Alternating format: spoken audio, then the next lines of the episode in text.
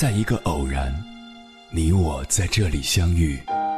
你有你的经历，我有我的故事。因为彼此的寻觅，我们走到一起。千山万水只为你，捎来谁的秘密？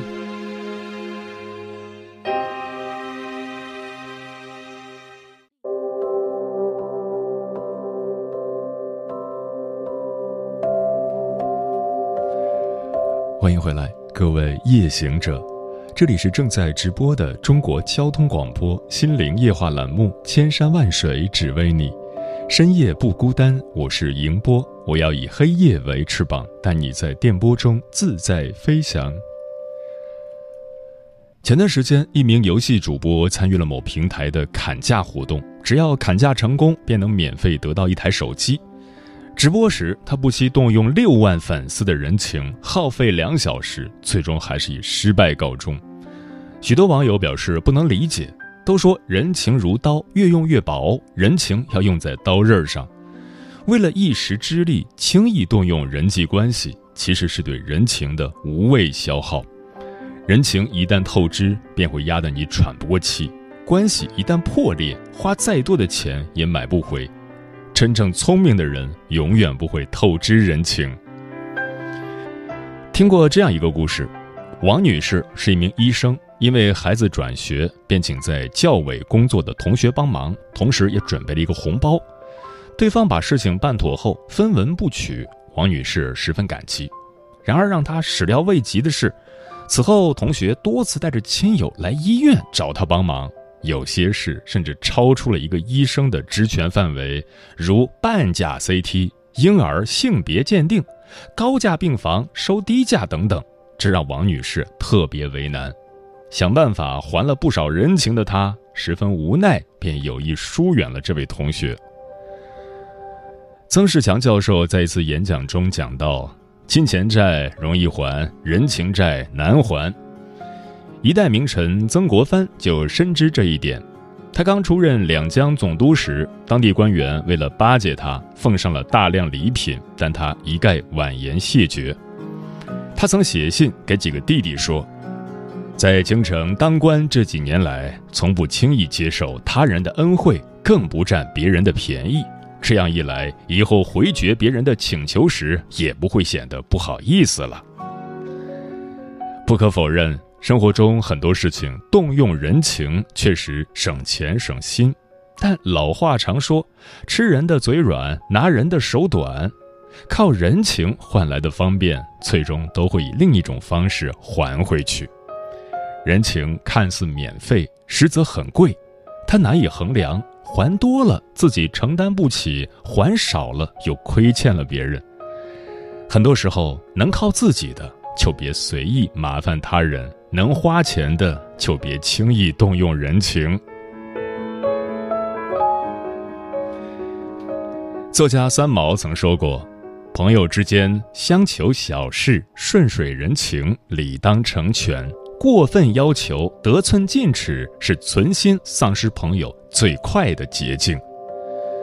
过分的要求只会将人越推越远，再好的情谊也经不起随意透支。”二零二二年年初，开年大剧《人世间》刷爆了朋友圈。剧中关于朋友间的往来引发了不少的讨论。主角周炳坤买了新房，考虑到朋友国庆一家没房住，便把自己的老宅免费借给他们住。谁料炳坤买房被骗，新买的大平层要被原房主收回，一家人无处可去，万般无奈，只能搬回老宅。炳坤觉得收回房子对不起国庆一家，十分愧疚。为了说这事儿，还专门买了礼物过去。知晓来意的吴倩顿时炸开了锅，她丝毫不关心朋友是否遇到了难事，而是直接摔碎了礼物，指责炳坤不替他们着想，一顿撒泼打滚儿就是不愿意搬走。不仅如此，更是趁机威胁炳坤：“要我们搬也可以。”你得给他找个工作，否则我们没钱交房租。被拒绝后，便恼羞成怒地说：“周炳坤想要逼死他。”最后，双方矛盾重重，关系紧张。生活中，我们一定也遇到过这样的人：随意找你借钱，不借便指责你不讲人情。明明花钱可以解决的事，却不断麻烦你无偿代劳。有求于你时，只图自己方便，从不在乎你是否为难。蔡康永讲过这样一段话：人与人之间是有一个情感账户的，每次让对方开心，存款就多一点；每次让对方难过，存款就少一些。不要一味的从当中提领，任性的觉得你的钱永远挥霍不完。不是的，存款变成零的时候，就是对方离开的时候。与人相处，偶尔需要帮忙也是人之常情，但习惯性的索取，不考虑对方的感受，实则是对人情的消耗，让人不得不远离。世界上所有的好。都不是无缘无故的，被麻烦多了也会烦，感情付出多了也会累，人心消耗多了也会寒。英国作家狄更斯曾说：“在你的人生中，永远不要打破四样东西：信任、关系、诺言和心，因为当他们破了，是不会发出任何声响的，却异常痛苦。一次次的消耗别人。”最终只能是搬起石头砸自己的脚。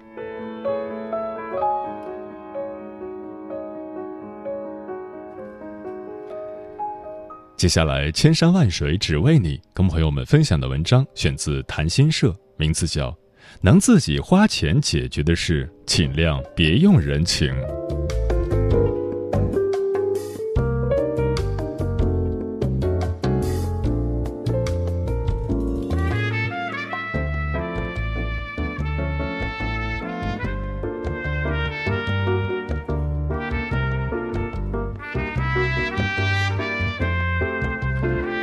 在中国，我们都活得像只蜘蛛，不管多努力的让生活变得简单，终究还是离不开那张人情编织的大网。有时，足够结实的线能在跌落之前将我们拽回，可更多时候，这线松不得也紧不了，力道一变，它就会断，而且弹回的瞬间还把人抽得生疼。逞一时之快，断了情谊，留下一身疮痍。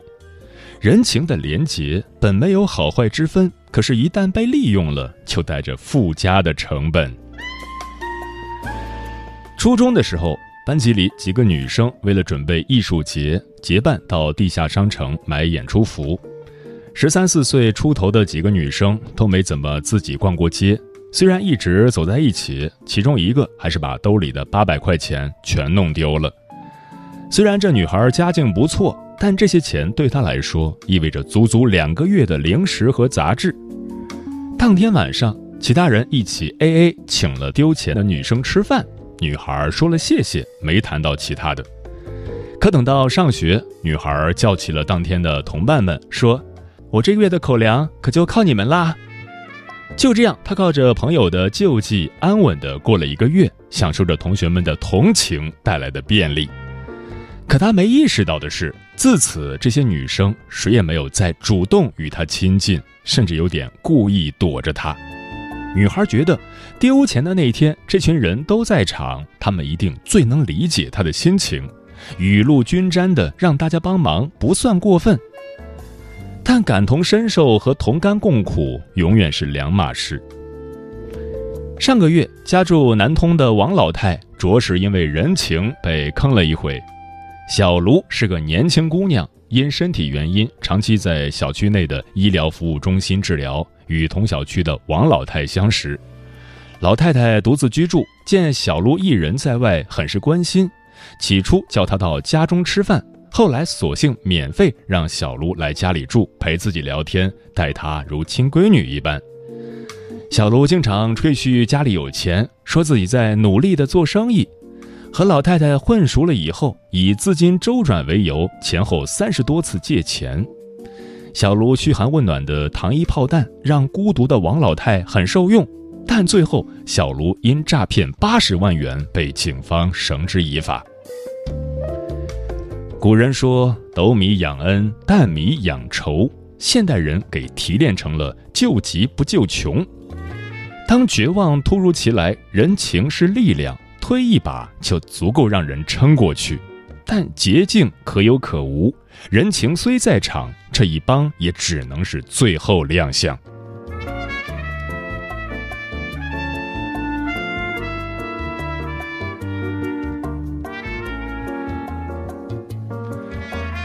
朋友有个室友，临近毕业，决定到国外学语言深造。但他还没从国内的学校毕业，所以有考试需要参加。情急之下，想找朋友帮忙替考，害怕留级，来回路费也不便宜。说尽了各种不便后，朋友就心软答应了。觉得麻烦了人，他给朋友转了一笔钱作为答谢。朋友说，虽然还算庆幸。这个室友懂得人情世故，但也看清了他的内心。我很后悔自己当时心软了。如果拿我当真朋友，我想他不会决定选我替考。替考的过程中有太多的未知因素，钱和人情的双重夹击下，这事儿变成了一种义务，更是负担。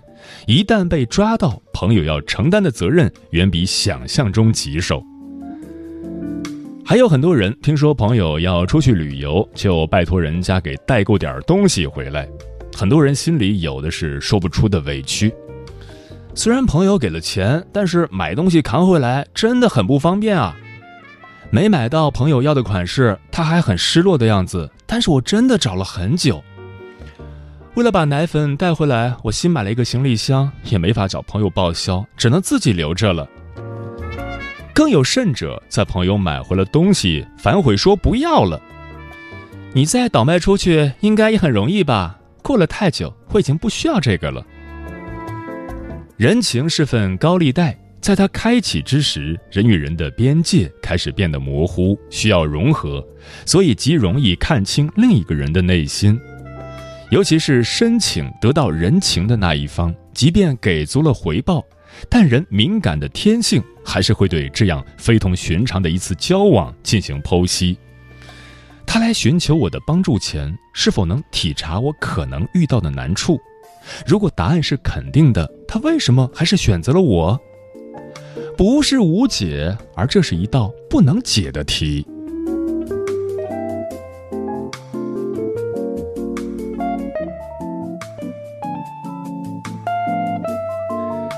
可如果利用了人情，就一定要在力所能及时加倍奉还。外公说，以前物质很匮乏，买什么都得用票换，但想要的也不一定能买到。为了让孩子们有口福，他想尽了办法。偶然间发现一个同事经常可以到大城市出差，外公就拜托他买一点白糖回来。拿回家，孩子们喜欢把白糖揣进衣袋。在小伙伴不注意的时候，偷偷蘸一点舔一舔，足够高兴上一整天。就算总共也没有麻烦同事几次，但从那以后，每次他出差一回来，外公都风雨无阻地去火车站帮着提行李。一次冰天雪地，外公去的时候重重地摔了一跤，但他坚持把同事送到家，才自己一个人走回来。后来检查，摔的骨头都裂了。医生都不相信 X 光片的主人还能站着来看病。外公说：“其实就算知道买点白糖对于那个人来说不算什么事儿，但是人家帮了忙，还是得回报尽量多才能安心，也别让人家觉得委屈了自己。做个聪明人不难，做明白人才是门学问。”一九八零年，一支澳大利亚的旅行团来到中国的杭州，在西湖边上，一个中国小男孩主动请求想用英语和旅行团中的一对父子交流，父子俩同意了，他们聊得很开心。几天后，他们回国了，这对父子还一直和小男孩用书信来往。而后的许多年里，这对澳洲的父子不仅每周资助小男孩，让他能完成学业。还在男孩想走出国门、见识更大的世界时，帮他成功申请签证，甚至在他结婚的时候出钱搞定婚房。这个男孩后来成为了著名的企业家，资助他的人名叫茉莉。二零一七年，这位企业家来到澳大利亚，捐了两千万美元，用茉莉这个为他打开世界之窗的人的名字设立了奖学金。企业家说。这笔钱将用来支持那些想自己看看这个世界、用自己的脑袋思考它的人们。懂得投桃报李是一种素养，人情是负债，但也能变成投资。离不开的是事在人为。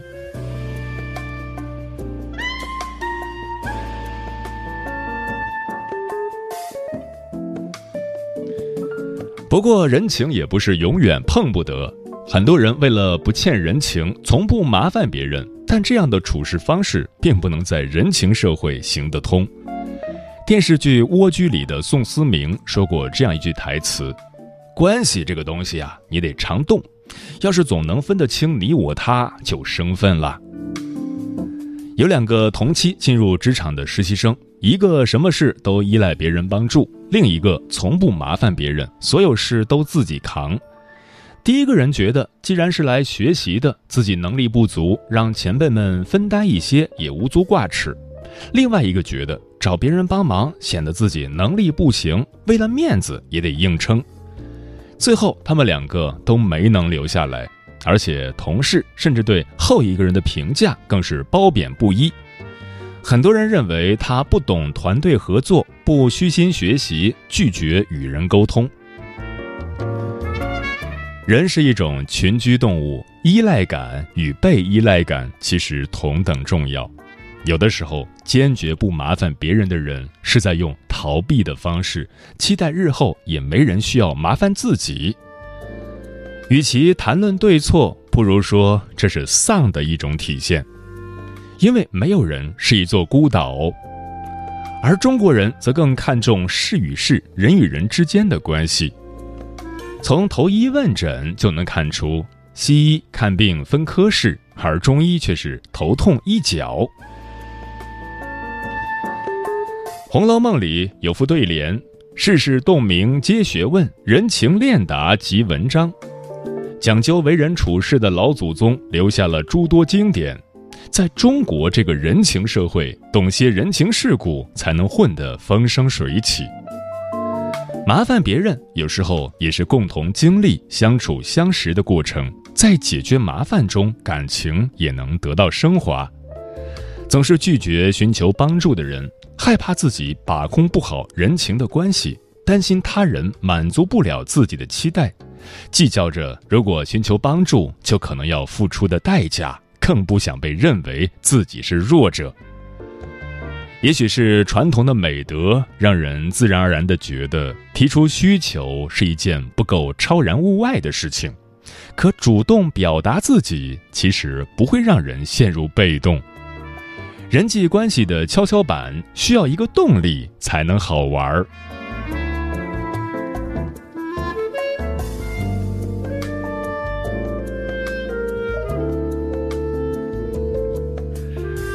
那么缠在脚上的人情线力道要怎么把控？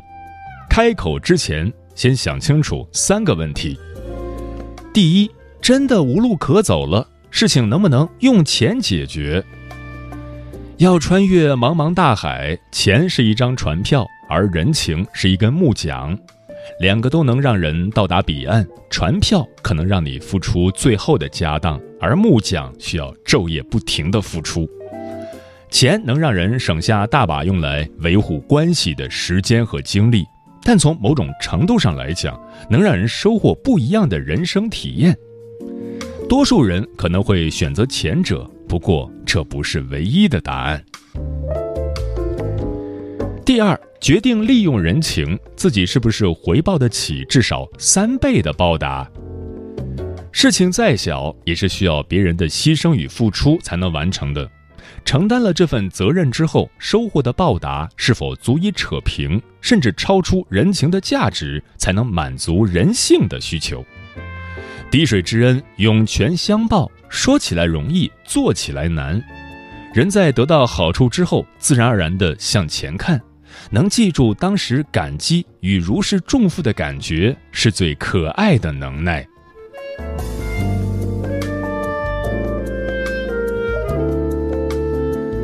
第三，回报了情分，友谊还能恢复原样吗？再周到的行为也都各有分别。刀尖划过湖面，水波短暂的震动之后，依旧会归于平静。可若是利刃切碎了镜子，即便拼得回来，裂痕还是一直都在。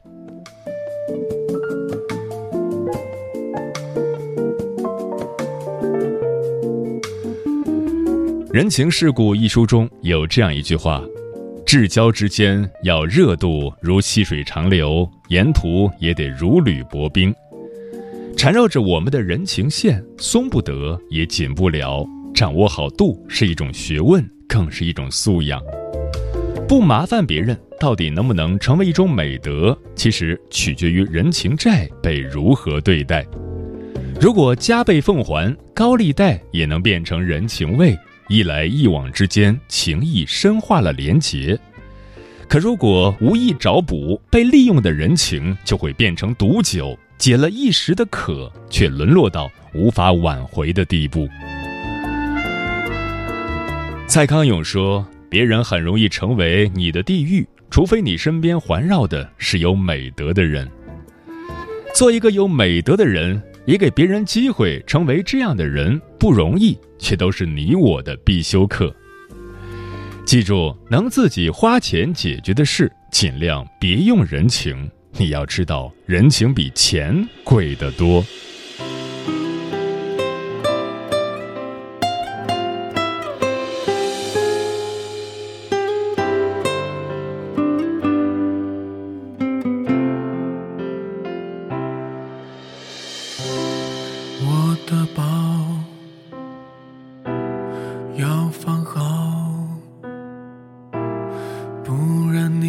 会觉得太烦躁，烟酒的味道。我的朋友说话是无聊，让我换些。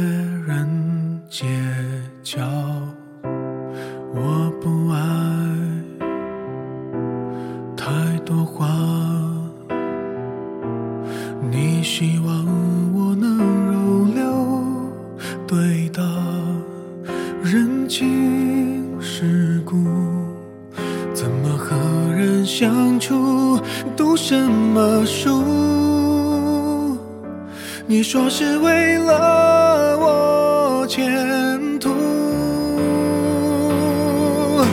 如果你非要亲手把我打造成谁谁谁，我也奉陪。孤欢了几对，怎么还不完美？